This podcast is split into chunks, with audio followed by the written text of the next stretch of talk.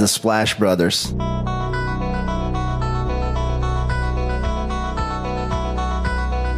The Splash Brothers, is that?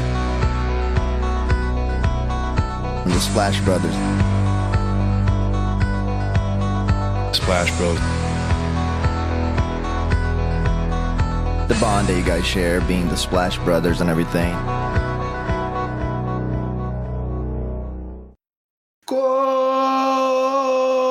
Começando Splash Brothers número 216. Eu sou o Guilherme. Eu sou o Nara Paglioni. Léo, amigas e amigos, ouvintes, feliz 2024. Que este ano que chega nos traga muita saúde, realizações e NBA para todos nós. E que possamos seguir juntos nessa dinâmica aqui semanalmente nos agregadores e on demand pelas redes sociais, né, Léo? É isso, feliz 2024 para você, Gui, para todos os nossos ouvintes, pessoal que nos acompanha aí, pessoal que nos acompanha desde 2023, né, Gui? Mas também aquele ouvinte ali mais fiel, que já está há mais tempo. Esperamos que 2024 seja um ano melhor para todos nós e, quem sabe, chegando em mais ouvintes ainda, viu, Gui? Achei que você ia falar que nos acompanha desde 2020, alguma coisa assim, mas 2023 tá aí, Léo. Tivemos bastante ouvintes novos chegando nesse ano, mas obviamente muita gente que nos acompanha já bastante tempo. É, e aí, um feliz 2024 para todo mundo, que consigamos realizar os nossos sonhos, os nossos desejos nesse próximo ano. E nossos desejos, Léo, é mais engajamento por parte dos nossos amigos e amigas, né? É isso. E é para isso você já pode seguir o Splash Brothers nas redes sociais, Twitter Instagram com o podcast SplashBR.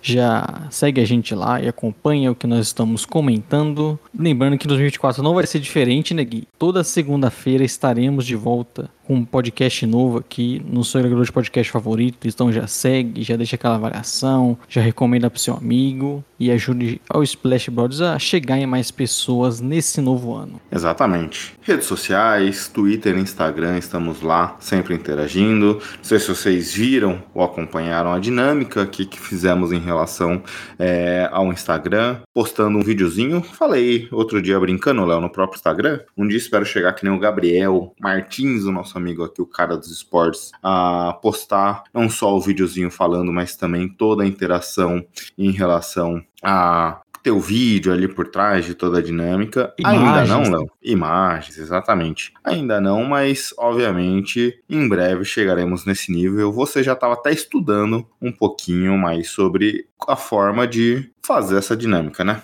É, de se reinventar, né? Ter que. Não pode ficar só fazendo o mesmo conteúdo sempre na internet. E ter que seguir aí passos de pessoas, como você citou, que são importantes, são famosas. Assim como é o nosso amigo Carlos Esportes, que estava até já acontecendo um caso com ele, que é caso de gente famosa, viu? Que ele estava sendo cancelado por um vídeo antigo dele. Que um vídeo, no caso, mentiroso do senhor, né? Não, o vídeo, no caso, era aquele vídeo que ele fez, né? De piores escolhas do draft. Ah, E aí, exatamente. Mas nesse sentido, Léo, eu sei que o Gabs quer, quer produzir o conteúdo ali, a questão do react de momento, mas a gente sabe que é sempre complicado fazer esse tipo de projeção, né? As, as coisas É. são mais complexas para bem e para mal do que a gente imagina. A gente sabe se o pessoal, ele não vai pegar o acerto, né, Gui? Se ele vê o erro, ele vai, ele vai repostar. se o cara visse o vídeo e visse tava tudo certinho, ele não ia falar nada, né?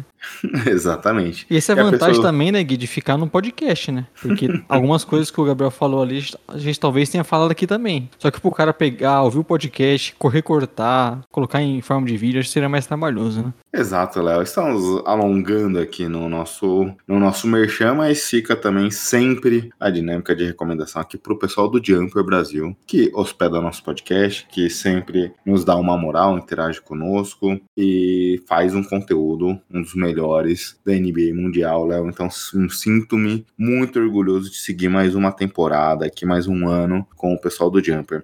Agora, começando o assunto introdutório, Léo. Semana longa, né? É, esse assunto veio já na semana anterior que gravamos, e gravamos aqui no dia 28 do 12, mas justamente no dia que gravamos o podcast, a gente tinha ali, ali a primeira lido a primeira notícia em relação aos detalhes do contrato do Zion, mas como ainda não tínhamos todas as informações, a gente não comentou, trouxemos hoje aqui só para passar rapidamente do acordo assinado no ano anterior, que começou a ser válido nessa temporada, e aí o pessoal do The Athletic trouxe a informação em primeira mão de detalhes até então desconhecidos, é, onde ficamos sabemos agora que o Pelicans tem uma proteção de contrato garantido só para essas duas primeiras temporadas, 2023-24, 24-25. A partir de 25-26 existem alguns compromissos por parte do Zion para que ele ative o seu contrato de maneira integral. Caso essas condições não sejam cumpridas, o Pelicans pode se livrar do Zion, romper esse contrato é, sem ter que pagar nada por isso, Léo. E aí, obviamente, aqui é o detalhe geral, se aprofundando é, nesse contrato que a gente tem de informação nova. É, por exemplo, a partir desse ano que eu comentei, da terceira temporada, é, 20% do seu salário está atrelado a um percentual de gordura acordado entre ele e a equipe. Não saiu qual seria esse percentual, mas está no contrato que ele precisaria ter um índice corporal ali de gordura a, a um nível a ser atingido. Se ele não atingir esse percentual, já perde 20% do seu salário. Ou as outras condições estão atreladas à quantidade de jogos. Por exemplo, 40% do seu salário está atrelado a pelo menos atuar 50% das partidas da temporada anterior anterior,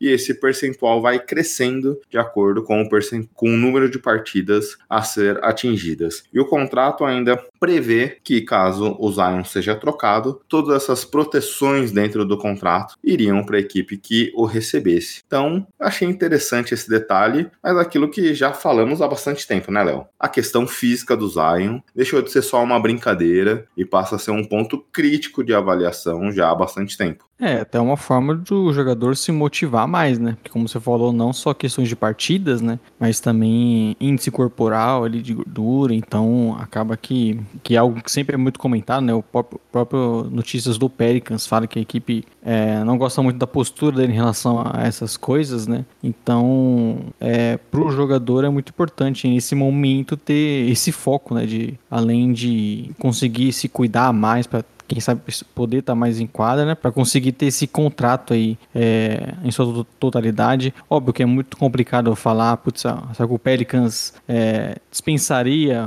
usar em algum caso? Acho que é difícil nesse nível, assim, né? Um jogador ser dispensado e tudo mais. Só que, obviamente, o Pelicans quer se precaver, ele quer também é, ter esses incentivos para o próprio Zion é, poder conseguir ter uma sequência melhor, se cuidar melhor do corpo dele e, e aí o time poder, né, seguir aí é, apostando no jogador, que é, sempre foi o grande foco né, dessa reconstrução do Pelicans, desse time aí, é, sempre pensando no Zion um, um, jogando. Então a equipe precisa bastante dele. E mas depois de algum tempo, acho que ficou claro que algumas coisas estavam dando muito certo, né? E aí o cada vez mais tem que ter um foco maior para conseguir ativar esse contrato em sua totalidade. Até porque, né, Léo, quando a gente. Você falou um ponto importante aí sobre a. Ah, dificilmente o Pelicans vai romper é, 100% contrato. Obviamente, as coisas são dinâmicas, então é difícil ter essa garantia. Mas o Zion, esse ano em especial, ele já tá indo para uma condição ali de basicamente ter a sua segunda temporada com o maior número de partidas. Ele tem 25 jogos esse ano, na sua temporada de calor teve 24, ano passado teve 29 partidas. Ou seja, tudo indica que é, ele vai cumprir ali, pelo menos, passar o número de 29 partidas do ano passado. Se a gente lembrar, né, o Pelicans até o ano de 22 tinha uma das melhores campanhas da NBA. Zion se machuca logo no começo do ano, é, já na segunda partida, no, no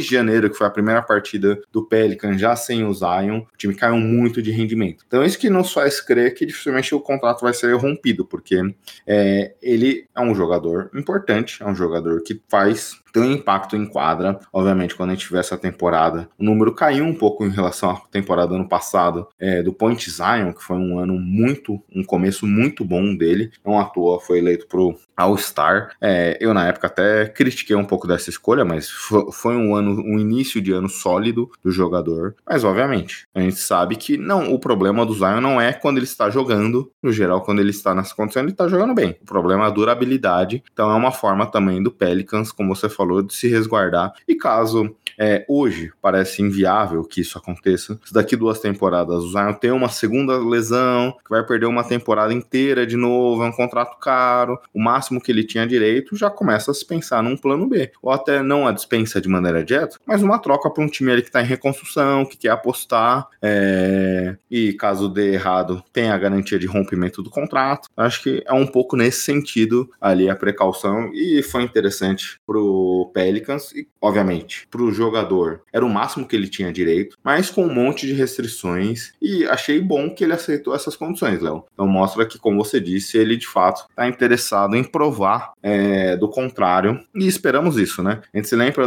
a gente sempre lembra do Embiid, que pouco jogou no seu contrato de calor e depois foi se tornando um jogador mais sólido, e a gente até falou semana passada aqui, briga, hoje seria, o, seria nosso favorito para ser o BMVP, é, é o que o Zion deveria se inspirar. O problema é que são situações diferentes, o que o Embiid viveu era só a lesão, não tinha questão de peso, é, e o que o Zion vive aqui. Segunda notícia da semana, Léo, a gente teve também na última semana que gravamos o podcast, é mais pro final, ali para próximo da rodada de Natal. Se eu não me engano, o primeiro jogo já nessa condição foi para a rodada de Natal, onde é que o Lakers definiu que D'Angelo Russell virá do banco, passará a jogar do banco. A gente até, quando eu preparava a pauta aqui, Léo, até recapitulei um pouco o que falamos na época da Free Agents, quando ele assinou esse contrato, que elogiávamos o salário, não só a gente, mas muita gente elogiou a renovação do Lakers com o Delow, porque era um contrato, se der certo, mais ou menos 35 milhões em duas temporadas, 17, 18 milhões por ano. Seria um contrato ok para a NBA. Se desse errado, como aparentemente até aqui não funcionou tão bem, seria um contrato não tão difícil de ser trocado. É o que a gente vê nesse momento, Léo. É, aparentemente, DeAngelo Russell, com a saída para o banco, acredito que dificilmente ficará. Lakers buscará algum movimento de troca com o jogador. É, e aí,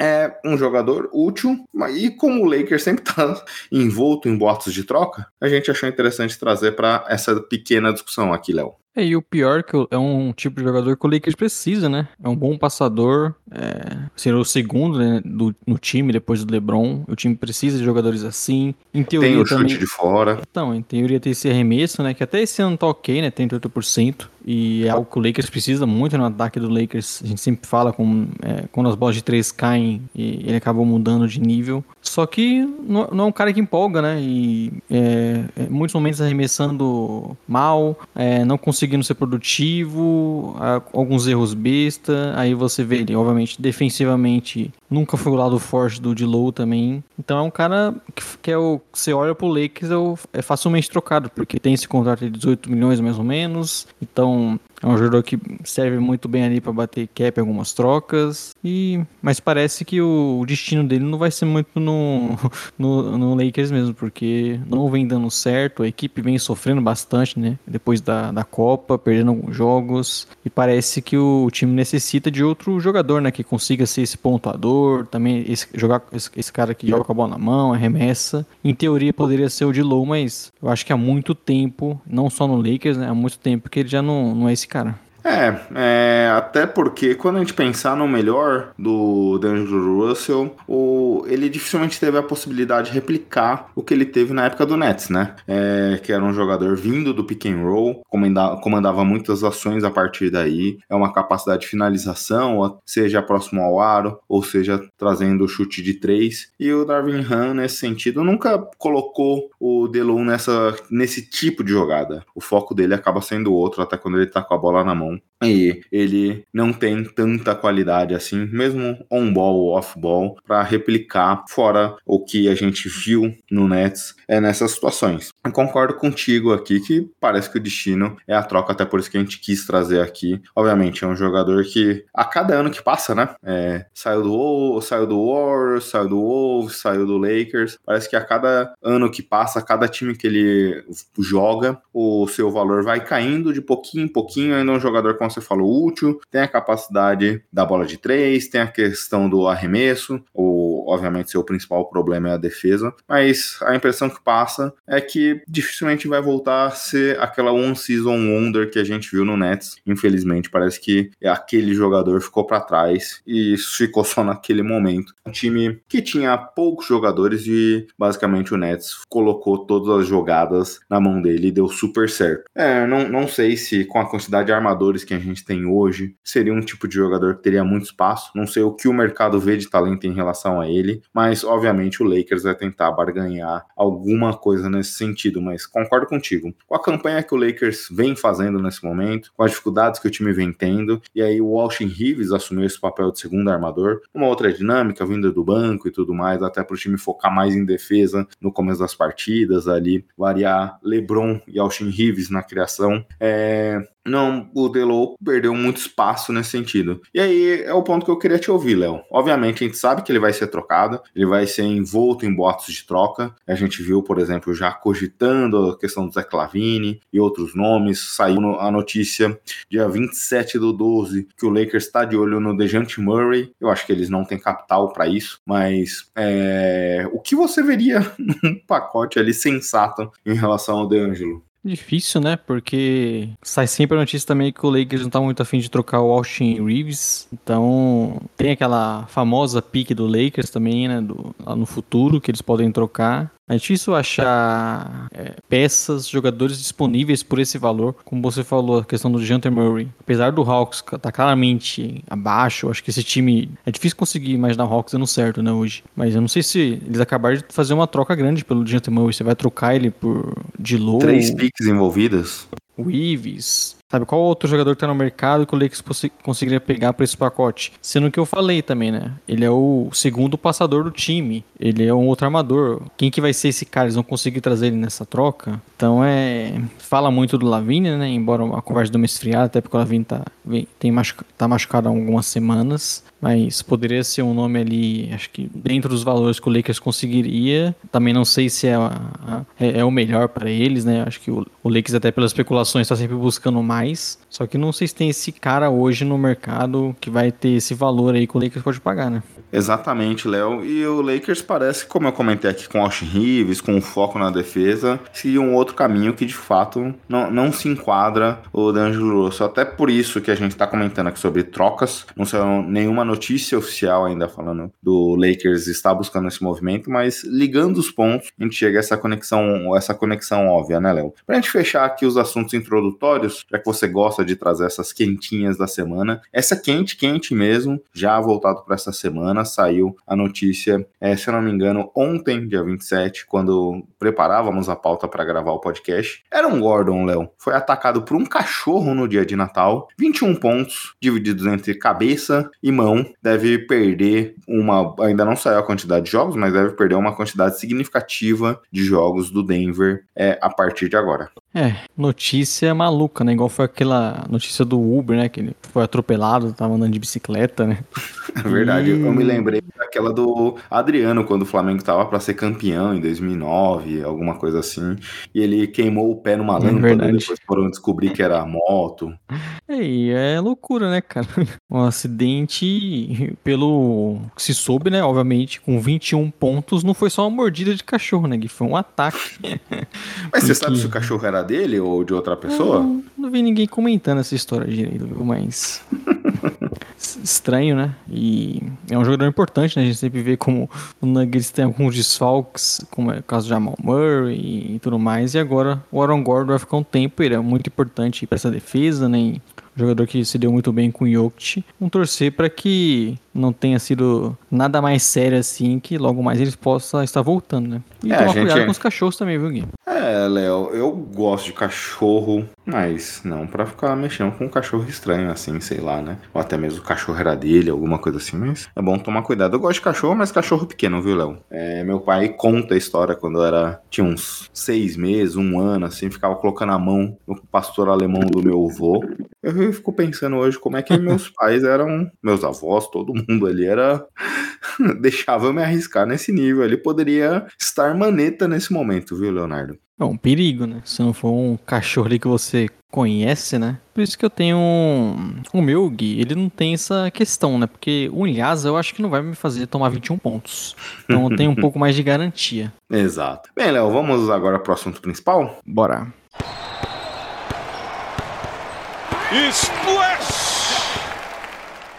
Aqui seguindo naquela dinâmica, ali um pouquinho de 20 minutos no assunto introdutório, um pouquinho de besteira, Léo, agora caminhando para o assunto principal, retomamos o Power Ranking. A gente sempre deixa o Power Ranking para o final do mês, começo do próximo, alguma dinâmica assim, até aproveitando esse momento que a gente sabe que tem o, o foco de muita gente não é NBA, né? A gente achou bem por bem também passar esse podcast que é mais atemporal, que não precisa ter tanta dedicação ali de assistir muito um time especificamente, é mais o que a gente está acompanhando de momento da NBA. Então, trazer uma visão ali para fechar esse mês. Então, se você quiser, busque ali mais ou menos, sempre no final de cada mês a gente vem fazendo Power Ranking. A gente sempre comenta também como foi o, a visão do mês anterior, até para a gente comentar que as principais variações ou alguma coisa nesse sentido. Mas trouxemos agora a visão de dezembro. Eu vou comentar agora agora, Léo, primeiro o resultado do Power Ranking de novembro, ali de 1 a 10, e aí vamos separando por blocos, e aí depois eu comento o de dezembro. Em novembro nós tínhamos Celtics, Wolves, OKC, Nuggets, Bucks, Magic, Sixers, Heat, Mavs e Suns. Agora no Power Ranking de dezembro nós temos Celtics, que manteve ali a primeira posição, Bucks subiu 3, Wolves caiu 1, Nuggets manteve estável na quarta posição, Sixers subiu 2, Thunder caiu 3, Clippers subiu bem aqui 13 posições e falaremos dele também. Heat e Mavs mantiveram a mesma posição, oitavo e nono. E para fecharmos, Magic caiu quatro posições. Léo, começando aqui do Celtics, que manteve a primeira posição, teve uma campanha de 9-2 em dezembro, é, continua sendo um dos, dos destaques da NBA, continua sendo um time com foco muito forte nas bolas do perímetro e uma defesa uma das melhores da liga, Léo. Apesar que em alguns momentos aqui vi muita gente já começando, é muito torcedor torcedor do Celtics criticando o Drew Holiday nesse mês, criticando o Tatum por cometer muitos turnovers, Tatum e Jalen Brown em momentos chaves, forçar muitas das jogadas. Te preocupa um pouco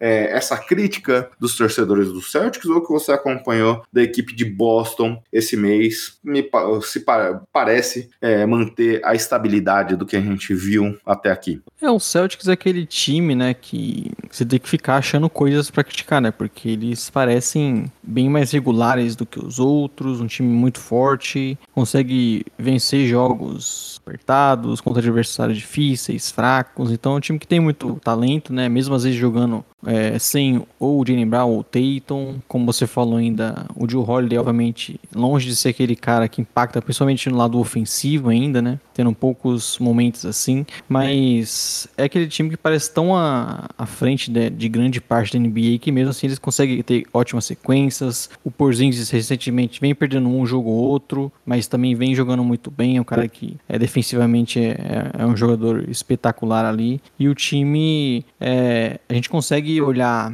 esses problemas, como a gente falou, por exemplo, em derrota pro, pro Warriors recente, de foco, de de repente voltar para aquele jogo de mano a mano, cometer turnovers, só arremessar de três e, e não girar a bola. Acho que isso vai continuar sendo assunto, inclusive nos playoffs, a gente vai falar isso novamente, né? Mas no geral, por uma temporada regular, é um time muito sólido, muito forte, né? O Tento jogando muito bem, Jalen Brown também tem tendo ótimas partidas, o Derek White, né, vem sendo muito comentado, até pessoal falando aí dele por uma campanha campanha de All-Star, né? Você compra essa? Ah, putz, eu não consigo comprar porque é, tem muitas opções, né? Ali entre os armadores. É, eu também tô nessa. Você tem, sabe, o Halliburton, o Mitchell, o Brunson, o Max, alguns dos caras que eu lembrei que eu acho que eu colocaria acima do, do White. Óbvio, ele é muito bom, ele é essencial para esse time, defende muito bem, vem sendo um cara que, é, desde que chegou no Celtics, ele se tornou um, um, bom remessador de três, né? Que era o que ele tinha dificuldade.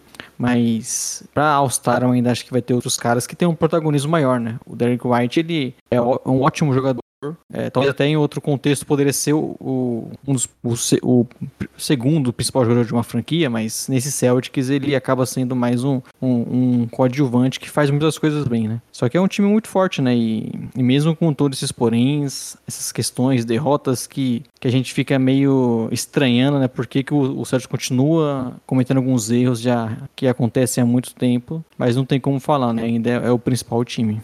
Exatamente, concordo contigo aqui. É um time muito sólido. Obviamente, os problemas que a gente viu, é, não só na última temporada, mas desde que Drew, e desde que Tatum e Jalen assumiram o protagonismo do time, seguem o mesmo. Até porque os jogadores que chegaram não têm um perfil de ser um jogador de, de mudar o ritmo do jogo, o pace do jogo. Em teoria, o jogador mais próximo disso foi ano passado com o Brogdon, né, Léo? Então é uma dinâmica aqui que o Drew faz um outro papel e o Drew nesse time tem tido um foco muito mais defensivo do que de pontuador. Ele poderia em alguns momentos ali botar a bola de bra debaixo do braço, tentar é, construir ele as jogadas de maneira individual, como a gente via nos Bucks é, quando principalmente Middleton e Yannis iam juntos para o banco e o time ficava sendo é, com foco total no ataque com o Drew. Mas a dinâmica do Celtics é diferente em relação a isso é, o papel acaba se concentrando muito nos dois alas e todo o restante do time acaba tendo um papel de point five, de criar, de finalizar jogadas, mas não necessariamente uma sobrecarga nesse sentido. E confesso eu, Léo, que eu não acho o Drew que tem essa grande capacidade, principalmente nos playoffs ano passado, quando ele tinha essa sobrecarga de criar, construir as jogadas, a gente via ele errando demais, chutes de três, chutes forçados, alguma coisa nesse sentido, apesar que em algumas situações ele conseguia, principalmente quando levava para próximo do garrafão finalizar jogadas. Aqui o foco dele é um pouco diferente em relação a isso.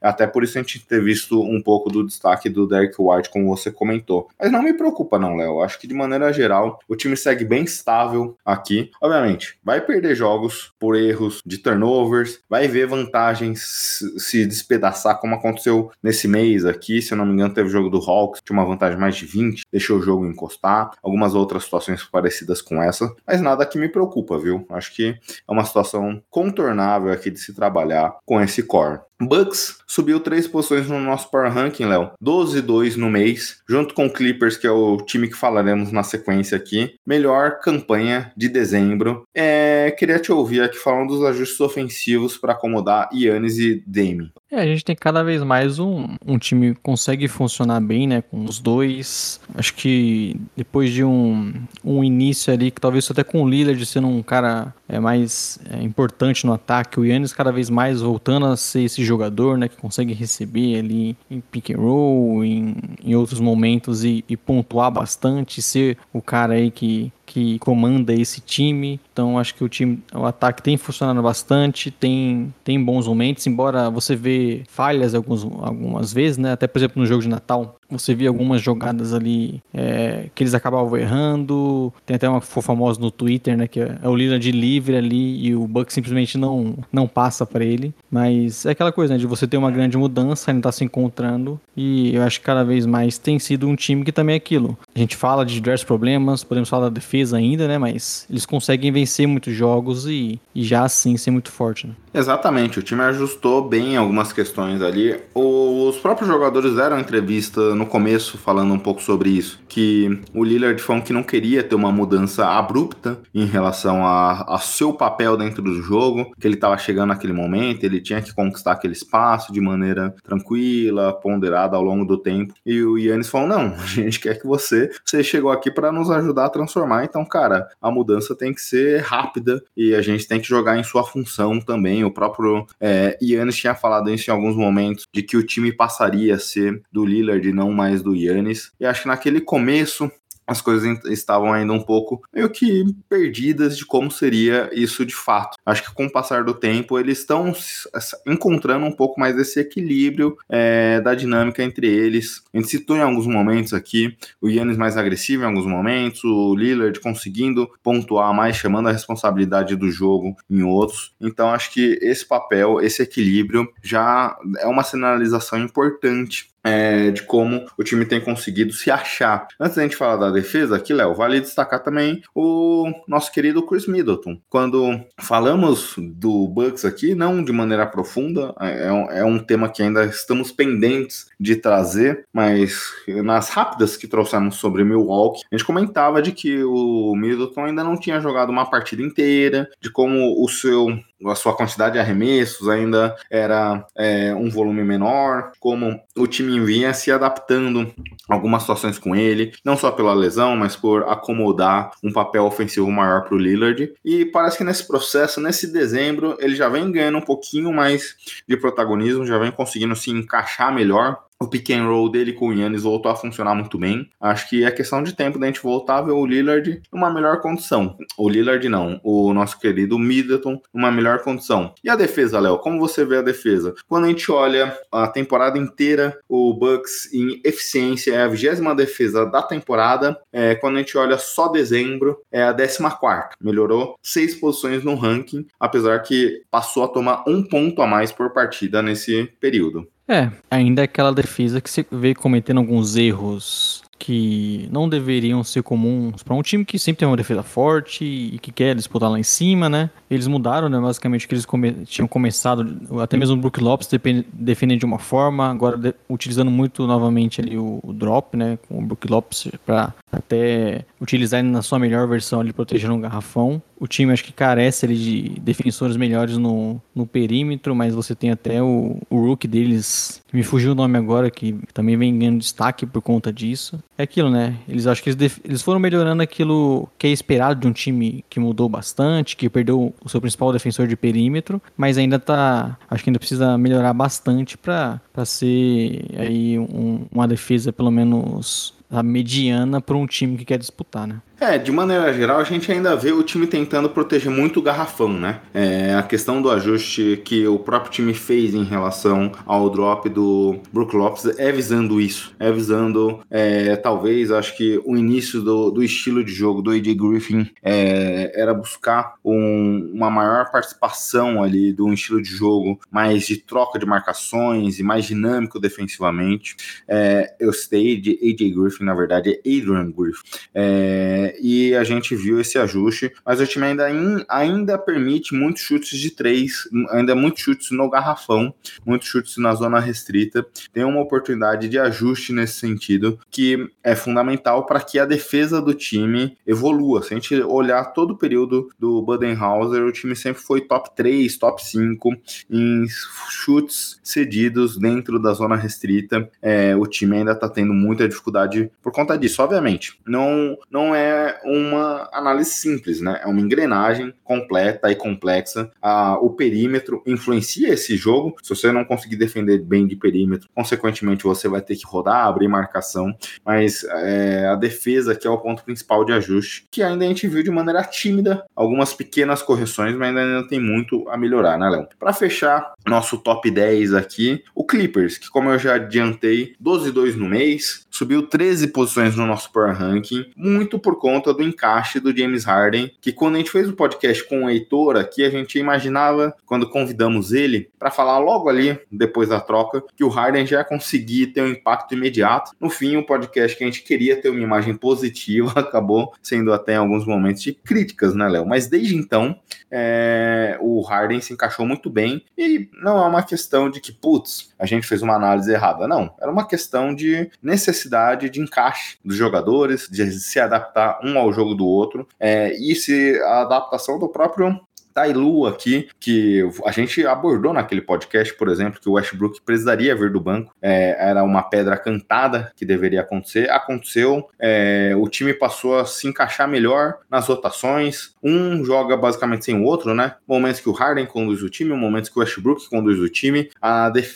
Os reservas têm jogado muito bem com o Westbrook liderando esse time, tem amassado os adversários e o Harden jogando num nível que parece até melhor do que foi a temporada passada temporada, Leonardo? É, parece um pouco mais o Harden que a gente viu, né? Agressivo, conseguindo pontuar também mais, obviamente comandando o ataque, né? A gente falou como seria difícil, putz, o time com George Kawhi, Westbrook, Harden, como vai ser isso, quem vai ter a bola. Claramente o, o Harden é, é, o jogador que controla o jogo ali. Você vê, acho que as coisas, como a gente falou do Bucks, né, sendo mais, cada vez mais natural. Ele se entrosando bem, por exemplo, com o Zubat, que é o que sempre fez parte da carreira do, do Harden, né? Jogar muito bem naquele jogo ali com o pivô, acionar ele bem. Então é um cara que vem conseguindo pontuar mais aí, nos últimos jogos aí, sabe? Quase 50% de 3. E a gente vê ele voltando a ser aquele cara também que dá muito step back. Então acho que essa produção foi natural. O Harden tem muita parte disso. O Kawhi Kawhi também tem muito parte disso, né? Tem tido jogos espetaculares também. Então é um time que eu acho que conseguiu achar essa rotação, conseguiu ter um entrosamento melhor, achar essa posição do Westbrook, né? Que até acho que é legal como ele entendeu a função dele no time, sendo muitas vezes um cara que também tem aquele foco defensivo, né? Eles até vêm fazendo essa campanha pro, pro Westbrook ser esse jogador de, de defesa da temporada. Sai entre os times, que, né, no caso. O que ele fez com o Duran esses dias aí foi um negócio de doido.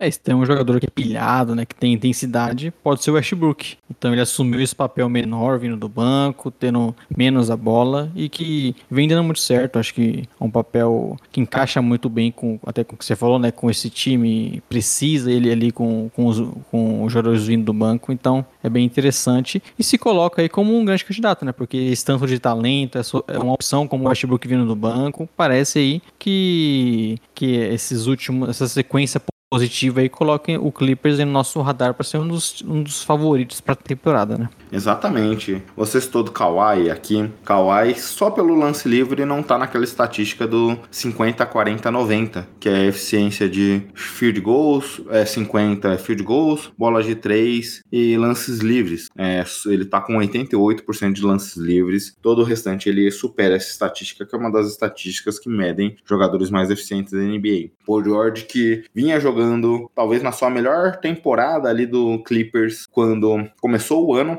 Caiu um pouco desde a chegada do Barba. Parece que ele foi o mais afetado ali naquele início, sobre achar seu papel, suas funções a partir dali. É, e voltou a jogar muito bem, voltou a achar seu equilíbrio. É um time que tem muita capacidade, jogadores que jogam em múltiplas posições, ataque e defesa. Tem funcionado muito bem o pick and roll do Barba, sempre cortando em direção ao Kawhi, ele chutando nessa eficiência. É sempre um desafio da defesa a decidir o que vai fazer. Tem sido um time que tem jogado muito bem aqui, Léo. E um problema que a gente tinha comentado lá naquele podcast era a questão dos pivôs. O time naquele momento era a pior equipe cedendo rebotes ao adversário. Essa estatística já mudou um pouco nesse momento, eles são a quinta pior. É... Mas o time passou a melhorar um pouquinho nesse quesito. Teve a chegada do Daniel Tais, que não vem jogando tanto assim, mas o time acomodou muito bem agora os papéis e responsabilidades tendo basicamente dois pivôs sempre jogando ali, sem ter muita improvisação sentido. É, é um time que realmente tem essa carência, né? Até por quantos é, jogadores ali mais baixos que jogam, né? E tem os dois pivôs que contribuem, né? Principalmente o Zubat, como eu falei, vem melhorando e, e jogando bem. Sempre foi um cara muito importante para esse Clippers, né? Mas até pela questão da troca, né? Que eles acabaram perdendo muitos Dallas também ali é, mais versáteis e isso acaba que é uma questão para eles. É, vai ser a, essa parte de rebotes e tudo mais. Mas com o tempo e até por todo esse outro talento que eles têm, isso acabou se compensando.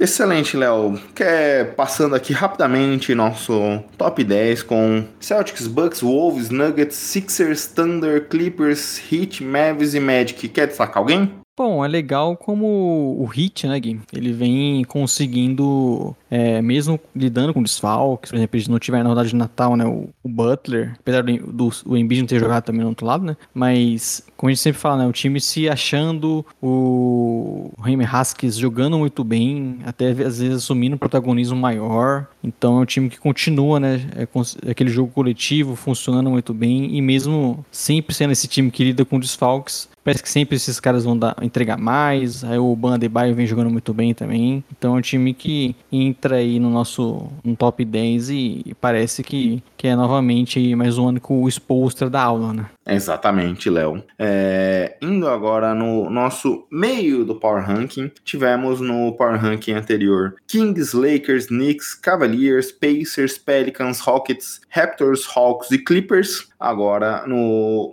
na atualização do mês de dezembro, Knicks, que subiu duas posições, Kings, que caiu uma, Pelicans subiu três, Cavaliers se manteve estável, Rockets subiu duas, Lakers caiu quatro, Warriors cai, subiu quatro, Pacers caiu 3, Bulls subiu 5 e Nets subiu duas posições, Léo. Aqui queria já começar te ouvindo sobre o Rockets, que segue como uma das melhores defesas da NBA. Sim, um time aí que surpreendeu a gente nesse início, né? Com uma defesa muito forte, conseguindo jogar é, num nível que a gente não esperava, né? Apesar dos reforços e acho que é como for, a gente chegou a citar, né? Como foi surpreendente esse time conseguindo ter essa def é, identidade defensiva com jogadores que não são tão bons assim, né? Defensivamente como o Jalen Green, o Shengun. Então é um time que conseguiu já ter essa característica e se manteve ali, embora obviamente oscilando, o que eu acho normal para um, um time que ainda é muito jovem, que tem jogadores que oscilam bastante e que apesar dos veteranos, não são aqueles veteranos ali de outro, que colocam o time em outro patamar, né? Mas é legal como vem funcionando essa defesa e vem o Shengun, né? Vem sendo, acho que, um dos principais caras para assistir nessa temporada e acho que cada vez mais ficou claro que, que principalmente esse ataque funciona ao redor dele e vem sendo um, um cara que vem sendo, fazendo campanha aí para quem sabe ser um All-Star, né? Exatamente, Léo. Você destacou os jogadores que chegaram. Destaco aqui que a exceção do Dylan Brooks, nenhum desses a gente fala, não, o seu foco principal é a defesa. Se a gente lembrar, nas últimas duas, três temporadas, o Rockets teve uma das melhores defesas da NBA. O Rockets tinha uma das piores defesas da NBA, pelo contrário do que eu tava falando aqui. Quem tinha uma grande defesa é o Imodoka no Celtics ano passado. Não só uma grande defesa, mas um grande ataque. E aí a gente vê que é muito desse trabalho do treinador de desenhar, de proteger as peças, de fazer muita pressão na bola, de ser um time muito agressivo defensivamente. E como você já destacou aí, quem, se, quem destoa um pouco desse aspecto é o próprio Jalen Green, Léo, que a gente já vê em algumas situações ele não fechando jogos, tendo sua minutagem caindo mês após mês. É, a escolha 2 do draft começa a ter o papel um pouco limitado e se começar a ser animado aqui do Rockets num papel do time. Obviamente, o time está tentando vencer, naturalmente a gente vai ver veteranos é, assumindo papel maior do que jovens promessas que precisam se desenvolver, e nesse sentido, o Jalen Green tem rodado. É, e aquele jogador que não parece estar no seu melhor momento, né? Até mesmo de questão de confiança. Você vê às vezes ele no banco ali meio frustrado. E é aquela questão, a gente até chegou a falar isso com o Igor em relação ao Thunder, né? Que é um time forte e que mesmo assim continua ainda conseguindo dar espaço para os jovens. O que, que vai ser o Rockets aqui, né? Se comenta se poderia vir o Jalen Green do banco. Eles vão querer dar mais importância para. Não, vão recuperar o Jalen Green. Ele tem muito talento e é um dos caras que a gente aposta para o futuro. Ou eles vão começar a pensar mais em sabe, ah, ele não tá contribuindo tanto, vai vir do banco. Então, como eles vão, eles vão lidar, né, tendo essas, essas duas vertentes aí de recuperar o jovem, que é muito importante para o seu futuro, mas também sendo um time aí que tá tentando é, ser mais competitivo, chegar em playoffs. Então, é óbvio que não vem sendo o melhor cenário para ele, vem jogando abaixo, não vem conseguindo é, ter um grande destaque, não vem conseguindo ter, ser eficiente e ser um cara que pontua bastante, que é a sua grande característica, né? Então, é, é ver se ele consegue recuperar essa confiança, né? É, acho que a resposta tá dada quando a gente olha pro Amen Thompson, né? É, o Amen Thompson não vai ter o papel só por ser um, uma potencial estrela futura. Tá tendo que é, disputar pelo espaço, vindo da D-League tudo mais. Então acho que se tiver que tomar uma ação contra o Jalen Green, vai ser tomado por parte do Emil Doca. Quem eu gosto aí, Leão sou muito fã do Tyrese, viu? É um jogador que traz um pouco desse aspecto que a gente comentou, né? Defesa. Sim, defesa muito boa, um cara joga muito bem em transição, sabe? Acho que ele faz um pouquinho de tudo em quadra e, e é um cara que não começou a temporada, estava lesionado, né? Mas vem melhorando a arremesso, embora ainda não seja algo que ele faça muito. Gosto bastante, ele sempre é um jogador que vem ali do banco e contribui bastante pro Rockets. Exato, Léo. E temos também é, Alperen Shengun, que a gente não come, a gente já comentou aqui algumas vezes dele. Não falamos da última vez que falamos de prêmios individuais, mas acho que precisa já começar a ser pensado numa disputa para Most Improved Player. Eu, eu participei ontem do Cards Sports e, e que foi meu voto, o Shengun. É um cara que evoluiu muito, né? E óbvio, eu já esperava que ele fosse um grande jogador, né? Mas eu acho que esse ano ele vem mostrando, putz, eu de fato sou o jogador do time, sou um All-Star, pode dar bola que eu faço o ataque acontecer muitas vezes, então acho que esse ano vem sendo mais a confirmação de que o Shengun pode ser esse cara.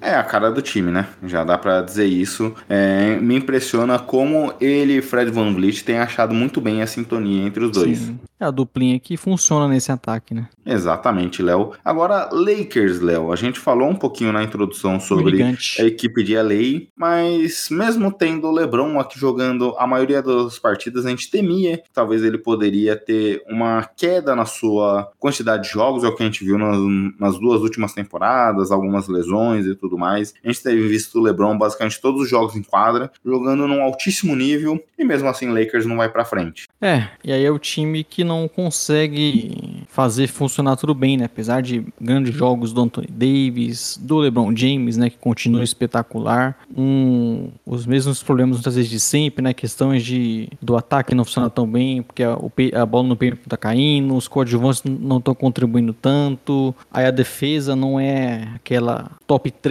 que já foi em algum momento aí com um elenco parecido, né? Então o time vem oscilando muito, perdendo jogos que, que não deveria, não passando muita confiança, né? E aí já, obviamente, como é o Lakers, mil especulações e tudo mais, só que tá sendo difícil. Eles até mesmo alguns jogadores, que, por exemplo, o Gabe Vincent, que eles apostaram bastante, né, nessa off-season aí, é, voltou agora, se lesionou, vai perder muitas semanas, não conseguiu contribuir ainda. Então é o Lakers tentando achar respostas dentro do seu elenco e, e não vem sendo, parece, tão simples, né? E o próprio Austin Reeves, né? Tinha começado Sim. como titular, se imaginava que seria um ano espetacular dele. Não que não, não evoluiu depois disso, mas não funcionou como titular, passou a vir do banco. Aí ele subiu de nível, conseguiu ter um melhor, uma, um melhor volume a partir daí. Christian Wood começou muito bem a temporada, a gente elogiou defensivamente ele. Parece que se perdeu, não conseguiu retomar aquela dinâmica. Rui Hashimura, que foi uma outra renovação do time nessa intertemporada. Eu mesmo lembro de ter conversado lá com o Gabriel Martins, o cara dos esportes, destacando um pouco a questão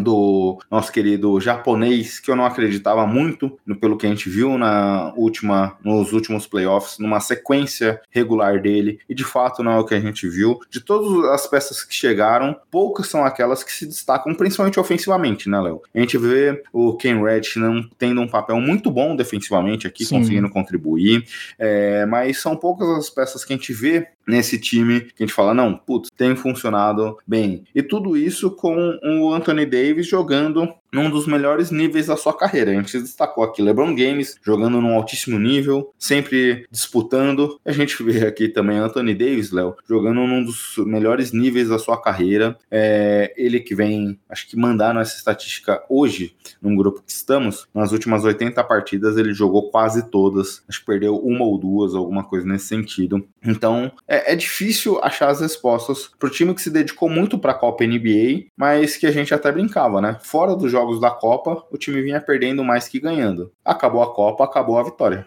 É, e como você falou, acho que é interessante, tem peças que contribuem, como o Reddish, mas, puta, ofensivamente ele tá muito abaixo, né? muito mal, longe de se tornar aquele jogador que a gente já projetou algum dia lá na época do draft, né? Então, defensivamente ele contribui, mas Aí teve é, quando o Dilow foi pro banco, você tem o Vanderbilt também titular junto com ele, né? Aí você já tem dois caras que contribuem pouquíssimo no ataque. Então é um time que vem carecendo de peças que conseguiam ser mais completas, né? Como você falou, a temporada do Austin Reeves ainda não foi aquela. não deu aquela deslanchada que poderiam se imaginar, embora ele não dá para criticar ele, né? Ele, tá, vem, ele tem bons momentos na temporada mas aí você tem peças abaixo, caras que contribui um pouco de uma, de uma característica, mas não tanto em outras, então não e parece tão certo ainda. E até a montagem desse elenco, né, Léo? Alguns momentos a gente vê o Torian Prince batendo bola, tendo que criar jogada, e nunca foi o papel dele. Então acho que o time também tá um pouco perdido nesse sentido de como distribuir os papéis e quais os jogadores precisam de um protagonismo. É, como eu falei, né? Você tem. Depende muito do Lebron para criação. O outro é o Dilow, que é um cara super inconsistente. E, e, o Anthony Davis é um cara que, apesar da pontuação, ele precisa ser mais acionado, né? Então, é um time que vem sofrendo bastante, dependendo muito de dois jogadores que, com, que jogam muito bem, né? Fazem uma ótima temporada, mas o Lakers parece precisar achar é, outras peças mais completas, formar esse quinteto e não parece tão simples assim, né? Exatamente, Léo, e vai me preocupando, né? A gente destacou aqui no assunto introdutório a questão de que o Lakers deve ser ativo no mercado mercado de trocas, muito por conta dessa situação. Ano passado, tudo bem, o time brigou ali pelo play-in, até disputou o play-in, chegou na final de conferência, mas não é o caminho natural das coisas. Então me preocupa um pouco aqui, até porque a gente já tem visto Anthony Davis e LeBron jogarem num nível muito bom e mesmo assim o time não tem conseguido até as vitórias. É, e aí já tem muitas críticas em relação ao Darvin Ham, né? É, acho que vamos novamente ter uma deadline movimentada pro Lakers, viu, Gui? E vamos ver se, se dessa vez eles conseguem embalar depois ali da, na, na virada do ano, depois da, da deadline. O time precisa embalar, até porque a briga na Conferência Oeste é complicada. Exatamente, Léo. A gente vai destacar, vai destacar já já a questão do Memphis Grizzlies. É difícil acreditar que eles vão chegar, mas é um time que vem numa campanha desde que o Dia voltou de quatro vitórias. Tem o Phoenix Suns, que teve um mês tenebroso aqui, mas falaremos já já, e tem talento para poder subir. As situação do Lakers nesse momento não parece tão simples assim, Léo. É, agora caminhando para outro time aqui para fecharmos o nosso top 20. Curiosamente, o gigantesco. Quando,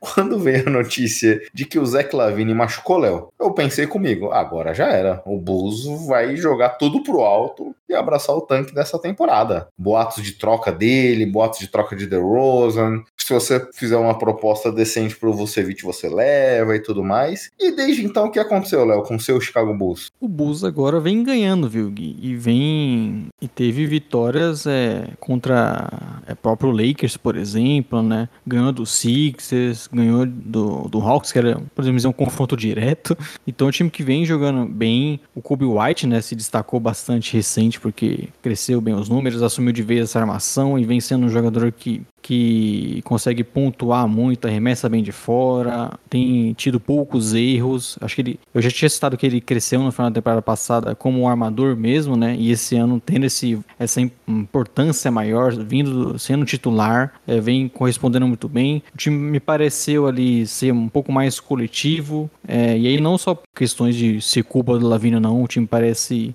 conseguir é, ser mais equilibrado, né? defender melhor. O Pat Williams e o Caruso sendo importante nessa questão defensiva. Então, parece que se tornou um time quando justamente o que você disse era o que eu imaginava também. Agora o Bulls vai derreter, vão ficar especulando aí troca de Drosa, Lavigne até elas acontecerem e o time vai vai não vai ter chance aí de, de chegar em play-in. E parece, até pelas notícias, né, que é o contrário. O Bulls quer uma troca Lavine sim, mas eles querem é, não fazer uma reconstrução, querem é, meio que mexer no time para poder aí continuar tentando essa classificação. Até porque, Léo, vendo o volume de jogo do nosso querido Kobe White, é, o papel dele limita o papel do Lavine limita o potencial Sim. do Kobe White, né? A gente já comentou isso aqui de como o Kobe White, desde a chegada do Lavine e do DeRozan, parecia perder espaço. É... E, obviamente, o Lavine tem muito mais talento que o Kobe White, não é essa questão aqui que a gente quer debater. Mas é... se tem um jogador insatisfeito que ganha um salário altíssimo, você tem a possibilidade de trocá-lo por um valor que seja interessante de retorno para melhorar esse core ou até mesmo para acumular escolhas. Aparentemente, como você comentou, o caminho do Bulls é, seguirá, vai ser por tentar melhorar esse core de imediato, é natural que você vá fazer uma reconstrução para manter essa disputa. Então,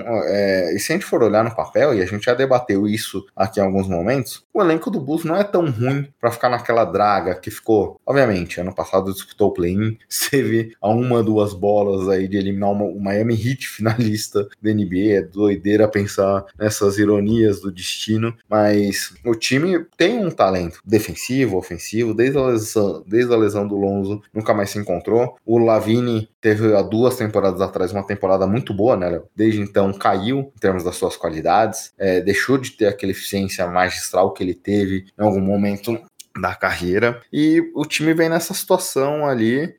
Eu fico feliz, viu, Léo? Porque é um time que parecia meio que o que os Spurs passaram um tempo atrás, desde a troca do Kawhi. Tipo, ah, tem talento, mas não vai, não vai disputar, não vai ganhar nada, não vai chegar em playoffs, ou vai brigar para tentar chegar em playoffs. É, desde a lesão do Lavine, esse time deu um bust. Fico, fico animado com o que pode acontecer com o Chicago ainda nessa temporada. Você acredita em playoffs? Eu acho que é bem possível, porque os concorrentes ali, né, Hawks e Raptors principalmente, também dão indícios que, puta, pode mudar tudo, pode ter uma troca. O, o Raptor a gente tá falando há muito tempo, né? Que a gente espera algumas mudanças. O Hawks o talvez. Raptor- Pode falar. O, o Raptors trocou a pique com os Spurs, né? Então eles estão numa situação ali periclitante esse ano. É, o Hawks eu também não vejo fazendo uma troca ali, ah, vamos reconstruir. Não, eles vão ter o Triangle ali e tudo mais, só que também não sei se eles conseguem melhorar muito, então o Bulls pode brigar. Até mesmo o Pacers vem caindo, o Nets é um time ali que tá, tá no mesmo nível do Bulls pra mim, então o Bulls até pode pleitear, quem sabe, um- uma classificação um pouco melhor. É, não era o que eu queria, confesso pra você, viu, Gui?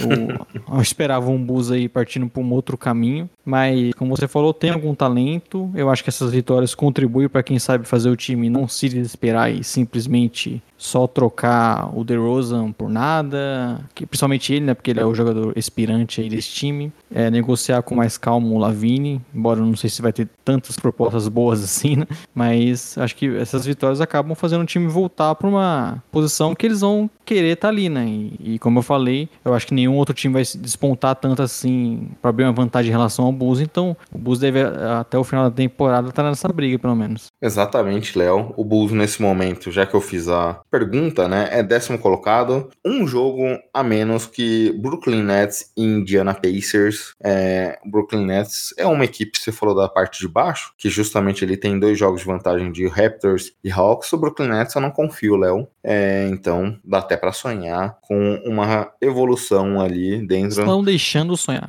de ter pelo menos um mando de quadra ou E se, alguma coisa. o, e se o, a premiação hoje em dia não fosse muito voltada para esses caras como o Jamoran, o, Shaigan recentemente, eu colocaria o Kobe White ali na briga pro jogador que mais evoluiu, viu, Gui? É, na briga, hoje, vamos ver como é que se desenrola até o final da temporada, né? É, lembro do ano passado quando a gente via o nosso armador do Brooklyn Nets, enquanto eu vou pesquisando aqui, esqueci. O Ken Thomas tendo jogos de 50 pontos e, e passou duas semanas ele não estava nem jogando. Então veremos como se dará essa consistência do Kobe White. Olhando a janela, janela de dezembro, eu colocaria, se tivesse a corrida semanal ou mensal, como tem dos prêmios de MVP, Rookie of the Year, eu colocaria o Kobe White no top 3, viu, Léo? É, eu acho que vai estar ali a briga entre esses caras que estão. Tem, chamam mais atenção, né? Como o Max e o, Shingun que a gente falou já, né? Pô, e, e o Devin Vassell, Léo? Ih, rapaz. Como tá o nosso Spurs, Gui? Eu não tô acompanhando, não, viu? Eu parei de acompanhar umas duas semanas, Léo. Pra minha sanidade mental, eu parei de ver San Antonio Spurs, que putz, como eu me frustrava. Mas o Devin Vassell e o Wembanyama eram as melhores notícias de San Antonio, viu? Jogando muito bem. Gostei muito da evolução do Vassell. É, não sendo um criador coletivo, mas conseguindo criar seu próximo, pró- pró- próprio arremesso de maneira muito sólida. Então por isso que eu comentei brincando dele no prêmio, mas seria uma menção honrosa, viu? É difícil você dar o prêmio de um jogador que mais evoluiu pra uma equipe que tá na pior da conferência, mas ele evoluiu bem esse ano ofensivamente.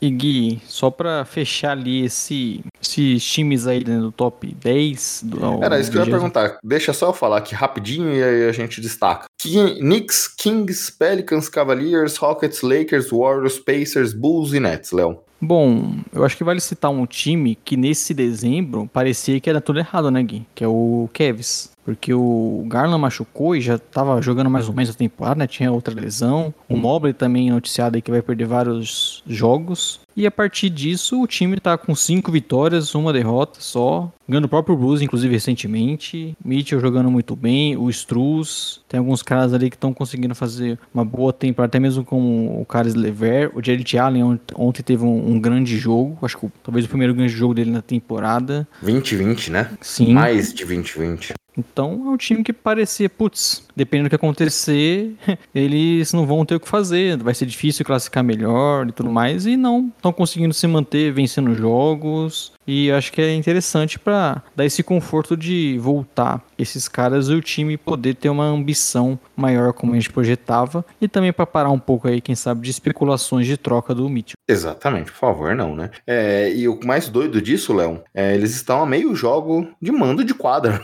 Eles vinham ali em algum momento, até em play-in, nesse momento, sexta posição, a meio jogo atrás de Magic e Heat. Então dá até para sonhar ali com uma situação de que eles consigam, sem esses jogadores fundamentais para o time, colocar ali numa posição de mando de quadro. Grande Craig Porter, que vem jogando em algumas situações, Léo. Ontem, por exemplo, dia 27, jogou muito bem contra o Dallas Mavericks sem Virada Mitchell. contra o. Exatamente, vencendo a partida. Ali, Léo, caminhando agora pro Not Top 10, o Top 10 ao contrário. Aqui, Léo, vou falar primeiro os times de novembro, depois eu passo a relação atualizada. 21 Warriors, Nets, Hornets, Bulls, Jazz, Blazers em 26 Grizzlies, Pistons, Spurs e Wizards. Leonardo, na nossa relação desse mês, Suns caiu 11 posições, Hawks caiu 3, Grizzlies subiu 4, Utah Jazz subiu 1, Toronto Raptors caiu 7, Blazers se manteve estável, Charlotte Hornets caiu 4 com a lesão do Lamelo Ball, Spurs subiu 1, Wizards subiu 1, porque Pistons caiu 3, duas posições aqui, Léo, último colocado do nosso Power Ranking. Mas antes de falar de Pistons, que hoje a gente precisa falar, até essa conversa séria sobre o pior time da NBA, Phoenix Suns caiu 11 posições, a gente já comentou aqui, acho que semana passada ou retrasada, da potencial volta do Bradley Beal, mas já se lesionou, e aí essa semana já surgiu boatos que eu dou um pouco de crédito que veio de chance e o hoje, né, Léo? Mas o próprio front office do Suns já vê o Kevin Durant não tão feliz. E eu vi muita gente da NBA TT zoando e criticando o Durant, mas, pô, é uma puta situação chata, né? Independente de jogar em panela ou não, não é essa discussão. Mas, pô, ele só quer ter um time que ele consiga desfrutar um bom basquete. Ele não consegue fazer isso. Eita zica danada desde que ele saiu do Warriors, hein? É, um, sempre sofrendo com lesões, né? Já não é um elenco tão vasto assim, né? Muitos jogadores ali pelo mínimo, que eles acabaram conseguindo para fechar esse elenco. E aí você tem essa lesão do Bill, Bradley Bill, que novamente está para voltar, né? Até tava vendo notícia recente aí. Mas ele sofre muito com lesão e aí não consegue jogar o seu melhor sempre. A defesa que tinha começado bem, é, até mesmo, mesmo desfalcado, teve uma queda. E aí você vê momentos do time, sabe, é, colapsando, momentos que não consegue defender. Foi assim, por exemplo, numa parte do jogo de Natal ali contra o Dallas, né? Que eles acabaram até recuperando depois, mas perderam no final. Só que é um, um time que sofre bastante, apesar de uma ótima temporada do, do Kevin Durant, jogando muito bem, conseguindo ele ter sequência, né? Que era um problema também mas acho que é muita responsabilidade para ele, pro Booker também, tendo que ser sempre o cara ali com a bola, tomando decisões e eu acho que não vem funcionando sempre, né? Eu ia comentar isso, Léo, porque eu fui até resgatar aqui quando a gente deixou falar do Suns, é porque são fatos curiosos. Que olha, o Kevin Durant, a maior minutagem da carreira desde a temporada 2015-16, já na, ainda na época do OKC, maior número de pontos desde a temporada 13-14, quando ele foi cestinha da NBA é, maior número de assistências desde a temporada 18-19, última temporada dele no Warriors. Ele tá tendo uma concentração em cima do jogo dele, algo que fazia muito tempo que a gente não via. E se a gente resgatar um pouco do que o Duran falava na saída dele do quando ele foi pro Warriors saindo do Thunder, ele criticou muito não o Westbrook o treinador, mas ele criticou muito a forma de isolations que o time jogava. E ele adorava aquele sistema do, do Warriors. É difícil ter um sistema assim onde é que todo mundo participa, contribua, que era difícil ter cinco superstars ali, como em alguns momentos o Warriors teve, mas ele gosta desse jogo mais coletivo, ele não gosta de ter a responsabilidade de ter que criar tudo. E nesse Suns ele voltou a fazer isso como você destacou. Isso daqui tem sido péssimo. Eu entendo da onde vem a frustração do Duran, Léo. É, acaba que é muito jogo neles, né? Porque são os principais jogadores é, ofensivos desse time, né? Óbvio que quando tem o Nurkic, ele também é esse cara que consegue receber essa bola, dar essa assistência, mas numa outra dinâmica, né? Então é um time que que depende muito desses dois ofensivamente, vem jogando no mais alto nível, né? Principalmente como citei o Kevin Durant, mais uma ótima temporada, talvez a melhor recente dele, né? Conseguindo ter essa sequência. Só que aí é, é um time que carece demais. Vamos ver se o Bill realmente volta e consegue jogar, né? Porque também, sempre voltando de lesão, é difícil ele pegar esse ritmo e ainda não fez um. É, não teve um grande momento nesse Suns. Exatamente, até quando a gente olha ali o volume de jogo dele ainda baixíssimo, muito por conta dessa dificuldade. E o Eric Gordon estava criticando um pouco do seu papel também, queria ter uma participação maior nesse momento que o Suns está bastante prejudicado por um Foi bem contra o Rockets. e com algumas lesões. É, foi bem contra o Rockets. Então tem sido um time curioso, Léo. A gente até esperava, falávamos ali que em algum momento, acho que semana passada destacamos que esperávamos que o Suns em algum momento pudesse melhorar. Não sei se é tão simples assim, viu? Começa a me preocupar. Diferente do próximo time aqui, Memphis Grizzlies, que subiu três posições no nosso Power Ranking, Léo. Por quê? O Jamoran voltou, desde que ele voltou, 4-0. É, a gente até falou, né? Putz, o time vai precisar embalar com o Jamoran, vamos ver como ele volta, porque eles estão muito atrás, né? Até mesmo estavam muito atrás do, do Suns, que não tá nem na décima colocação. Só que conseguiu o Jamoran voltar, voltou daquela forma épica que a gente citou, né? De vencer o jogo na última bola. E aí teve essa sequência boa também com vitórias, Desmond Bain jogando muito bem, o Jaren Jackson Jr. também conseguindo jogar e, e produzir nos dois lados. E obviamente o time comandado ali pelo Jamoran já, já melhora muito, principalmente o seu ataque, né? Então é legal que ele já consegue ter essa sequência de vitórias que é essencial, né? Porque para sair desse buraco aí que eles estavam de vários jogos atrás é necessário ter essas grandes sequências. E acho que não sei se eu seria um, tava tão otimista que já seria logo de cara assim.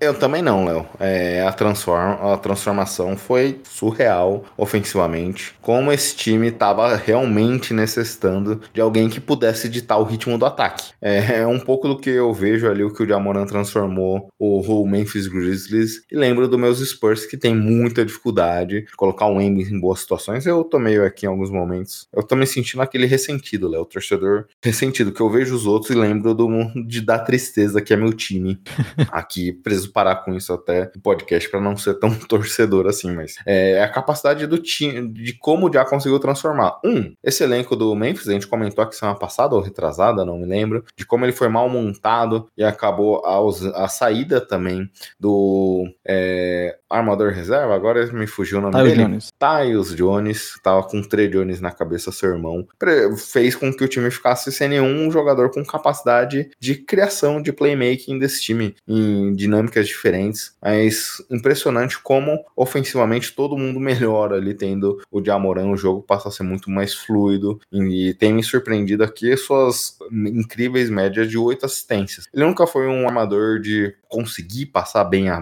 bola, né? Ele dava os passes, mas o foco dele sempre foi a finalização do próprio arremesso, um cara muito mais voltado para o seu físico, para explosão, de ataque ao aro. Ele tem conseguido é, distribuir muito bem o jogo nesse retorno, Léo, e fez toda a diferença. A gente destacou aqui, quando falávamos do retorno, é, da melhora defensiva do Grizzlies, é, juntando com essa questão do Jamoran, passa a ser fundamental para esse salto. Obviamente, veremos o que o ponto que você destacou continua sendo a discussão, né? Até onde esse time vai, até onde esse time vai ter a capacidade de conseguir melhorar e evoluir. É, eles enfrentaram duas vezes aqui o New Orleans Pelicans, que é um time que a gente já destacou, mas é, duas vitórias contra o mesmo time pode ter sido ali uma questão de confronto, funcionou bem contra um adversário específico ou não. Veremos ainda, antes de fechar esse mês, Léo, Denver Nuggets e Los Angeles Clippers, quando nossos ouvintes ouvirem o podcast, já terão uma noção melhor, porque se vencer essas duas equipes, já dá para acreditar num, numa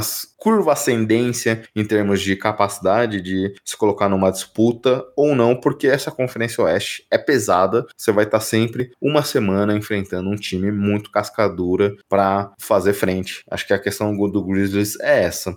Pra gente ir caminhando aqui pro último time, Léo, você queria destacar que o Detroit Pistons ter, conseguiu ter a marca da pior campanha da, de todos os esportes americanos, em termos de derrotas seguidas, e da NBA também, né, Léo? Então é uma marca, até por conta disso, que quisemos trazer aqui os Pistons para falarmos sobre. É, o Pistons com. Quando a gente grava aqui no dia 28, 27 derrotas em sequência, quebrando a maior marca, né? Em uma temporada. Eles podem, inclusive, quebrar a maior marca. Se você for juntar duas temporadas, né? Que aí seria é, 28 derrotas. Eles vão enfrentar o Celtics hoje, né? Quando a gente grava. E eles começaram 2-1, né? Eles ganharam do Hornets, se não me engano, e o Bulls. E aí começou essa sequência absurda. E, cara, nesse meio tempo aí foi alguns momentos horríveis, né? Óbvio, lidando com o do Bogdanovic, que voltou recentemente. O próprio Jalen Dury também tinha começado muito bem, ficou um bom tempo fora e voltou. É agora, né? Mas é última derrota, por exemplo, um jogo de 40 pontos do Cade Cunningham parecia que ia dar certo, de repente o time comete um monte de erros em sequência né, e, e perde. Então é um time que parece longe, muito longe de ser algo próximo de um time de basquete, né? E fica essa marca. Eu acho que até as especulações recentes já mostram como o Pistons quer mudar isso, né? Não é legal você, mesmo em reconstrução, ser esse time com essa jogos, ver claramente o, o, seu principal jogador ali frustrado. Então é, é, é, eu acho que o Pistons necessitando muito de uma resposta esse ano, mesmo que ainda longe de ser para brigar em play-in nem nada, mas eles precisam muito dar uma resposta que, pô, aqui tá sendo construída alguma coisa e não só que é todo mundo um lixo, né? Exato, Léo. É, e aí fica a crítica que se quando falávamos do Rockets, destacamos, destacamos o bom trabalho do Emil Doca. Aqui acho que muito por, por esse problema que a gente tem visto, passa pelo Monte Williams, né? É, destacávamos quando ele foi demitido do Suns que ele não era um técnico necessariamente com muita capacidade de construir uma tática, uma dinâmica de jogo ali envolvente, como por exemplo o Steve Kerr quando chegou no Warriors transformou, outros técnicos poderíamos estar aqui. Ele era muito mais motivador e capacidade de trabalhar com jovens, de desenvolvê-los e tudo mais. Mas o que a gente tem visto aqui tem sido bem crítico. Em algumas situações, expondo os jogadores nas entrevistas, mexendo. É, a gente destacou, acho que semana passada, do, na, na, dois podcasts atrás, ou semana passada, quando falávamos do, do draft, de como usar teve um início super positivo e por conta das mudanças e do que o Monte Williams queria dele de maneira confusa, fez com que o jogador caísse. O trabalho do treinador tem sido fundamental para que essa marca seja atingida. É, é, um dos piores trabalhos de treinadores que eu já vi aqui na NBA, Léo. É, não lembro de um trabalho tão ruim assim como esse início do Monte Williams. Lembrando que é um dos maiores contratos da NBA para treinador, segundo ou terceiro maior contrato, um contrato longo. É, ele tem muita responsabilidade é, para transformar o futuro desse time, mas esse início tem sido tenebroso e essas derrotas, essa sequência passa muito por ele. Se não me engano, é o segundo maior da história, né? Junto é. depois do Popovich. O outro renovou com... sequência. Também tá com outro trabalho bom, né, o Popovich. Eu ia falar isso, Léo, mas eu acabei de lembrar que eu acabei de criticar os Spurs. Eu falei, não, deixa passar essa, vai. Uhum. E, putz, era justamente o contrário que a gente imaginava, né? Putz, o, talvez o Pistons não vai ser muito bom esse ano, mas, pô, o Monte Williams, foi ele que deu aquela cara pro Suns se transformar em um time. E aí, até como eu falei, duas vitórias ali no início, quem sabe ali dando uma empolgada, a gente podendo ver é, ele tirar o melhor de Kid Cunningham, de Durin. O Alzar Thompson começou muito bem, né? Que é estranho, né? Apesar de tudo isso, a gente tem pelo menos uma, um ponto positivo novo nessa temporada pro Pistons, que é o que é o Alzar. Mas mesmo assim, mesmo você tendo um cara como Cade, um Alzar, um Durin, um veterano como Bogdanovic, tá longe de ser um time, de parecer ser um basquete razoável. É, na derro última derrota, por exemplo, pro Nets, a gente viu ali nos momentos finais o, quando o Monte Williams parou ali a, a jogada para eles tentarem empatarem. Uma jogada bizarra para três pontos, ninguém entendeu nada. E, depois teve um erro do Kid Cunningham até, então é tudo dando errado. E, e, é triste porque esperava mais do trabalho do Monte Williams, esperava uma, um pouquinho de evolução desse time, que tem bons jovens e parece estar tá longe de se tornar um time. Né? você vê a frustração, claro, principalmente do Cade Cunningham. Acho que não está feliz nessa situação. E como eu falei, já se especulou recentemente que eles vão atrás de Noob, de Tobias. Eles querem um jogador ali para essa posição. Porque eu acho que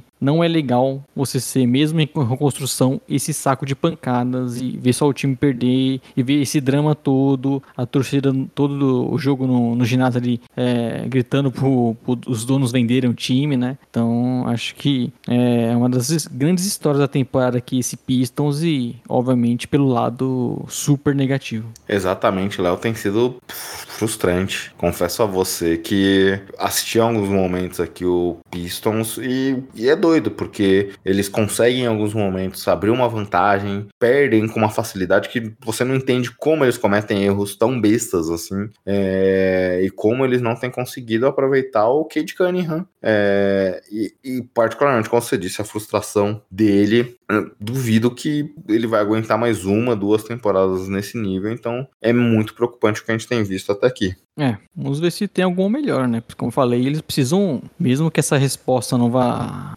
transformar em nada, não vai fazer o time ser, ser alguma coisa para essa temporada, mas eles não podem só passar essa vergonha, né? Acho que com certeza É. nenhum time quer ser é, quebrar esses recordes negativos. É, os Spurs estavam com a pior sequência da carreira, né? Também, é, da história, com 21 derrotas, mas conseguiram dar um stop, conseguiram vencer o Lakers há duas semanas. A gente tinha os dois times Uhum. ali muito próximos em sequências longas. Será que Mas- cria uma pres- pressão pro adversário isso, Gui? Putz, eu não quero ser o time que vai perder pra esse Pistons. Acabar Ou essa pode, sequência. ser, ou pode ser às vezes o contrário, né? Tipo, ah, a gente vai jogar contra o Pistons, cara. Já não precisa nem fazer muita força aí, relaxa que ganha- vai ganhar. Isso porque daqui a alguns minutos a gente tem início Boston Celtics e Detroit Pistons, Léo. Tudo O isso Celtics, pra. que, o Celtics que não terá o Jalen Brown, né? Mas, puta, se você ver a sequência, depois é Toronto, aí tem o Rockets, aí tem o Utah, Golden State, sabe? Qualquer time hoje pro Pistons parece que é melhor, né? Então não é simples, mas eles têm condição de vencer, sabe, um Jazz. Inclusive eles perderam pro Jazz, que tava todo desfocado, né? Sem marca, nem sem Clarkson. Todo mundo achava que ali eles encerrariam a sequência e eles conseguiram perder. Foi até quando teve a imagem do Cade Cunningham saindo ali super frustrado. Então tá difícil pensar quem vai ser o time a ter essa... Conseguir essa façanha de perder pro, pro Pistons. Exato, Léo. É, agora com essa façanha que vai ser um dos pontos a acompanhar em 2024, finalizamos o podcast de hoje. É isso, primeiro podcast do ano, apesar da gente gravar, né, no ano anterior ainda.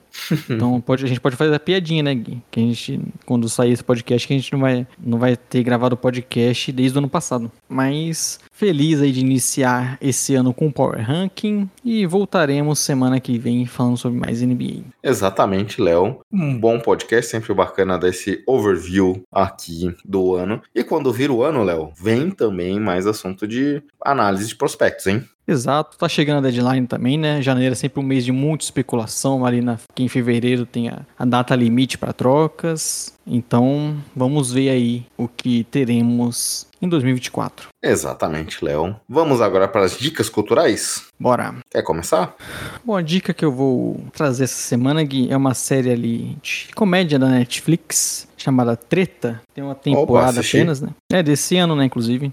Eu vi o pessoal do Jovem Nerd ali falando, aí eu comecei a assistir, não assisti tudo ainda, mas achei bem interessante, né, que é meio que um, um, ali, um incidente de trânsito que meio que faz os dois personagens principais, né, é, começarem a, a viver mais por conta disso, né, e tudo mais, e, e vai desenvolvendo a história a, a partir de uma treta ali no, de trânsito e gosto bastante também um pouco de, de comédia, né? Então acho que é uma série bem legal que teve esse ano, que estou começando a assistir e, e gostei desse início, hein? Só que se for gosta de comédia, em alguns momentos ele vira ali uma comédia Sim. que você fica com vergonha alheia da situação. É, dependendo do seu Mas- tipo de humor, né? Não... É aquele tipo de humor que algumas pessoas não gostam, né? Bem, Léo, minha dica dessa semana vai pro podcast da agência pública Amazônia Sem Lei. Eles fizeram ali comentando da questão do garimpo, é, da questão das queimadas, de como algumas populações que se opuseram aos garimpeiros, aos fazendeiros, foram perseguidos e marcados ali na população local. Então foi um podcast bem interessante para entender o que acontece na Amazônia, reflete em todo o Brasil. Se não chove, Léo, nesse verão, pelo menos aqui em São Paulo, tem correlação com esses desmatamentos. Então a agência pública fez um bom trabalho aqui para explicar e botar esse dedo na ferida que a gente teve lá atrás, é, dentro desse governo do Lula, o combate, a questão dos a proteção à terra dos Yanomamis e tudo mais. Parece que as coisas arrefeceram um pouco e continua ainda tendo alguns aspectos nesse sentido ruins para o Brasil. Então, espero que a gente volte a olhar com carinho para a Amazônia, para os indígenas, é, porque é fundamental para a gente conseguir manter aqui a gente que vive na cidade, manter a qualidade, manter um tempo agradável. Então, é mais ou menos por aí um bom podcast para refletir e pensar nas ações aqui que a gente tem que endereçar para esse 2024, Léo. É isso, fica a dica então aí. Um podcast e Finaliza. uma série hoje. É, eu, eu sempre faço isso, Léo. Quando você indica algum conteúdo, algum produtor de conteúdo, eu vou para uma série, para um filme. Quando você indica uma série, um filme, eu ou para um produtor de conteúdo. Por isso que eu sempre peço sua opinião primeiro. E aí eu aproveito o seu podcast e daqui a algumas semanas eu indico também, viu? Exatamente, Léo. É o Leonardo descobrindo um dos hacks que eu tenho aqui do podcast. É isso, pessoal. Boa semana. É quando vocês ouvirem esse podcast. Feliz ano novo e tudo de bom para vocês. Feliz ano novo, pessoal. Um ótimo 2024 pra gente. Uma ótima semana também. Estaremos de volta segunda que vem. Um abraço e tchau, tchau. Tchau, tchau.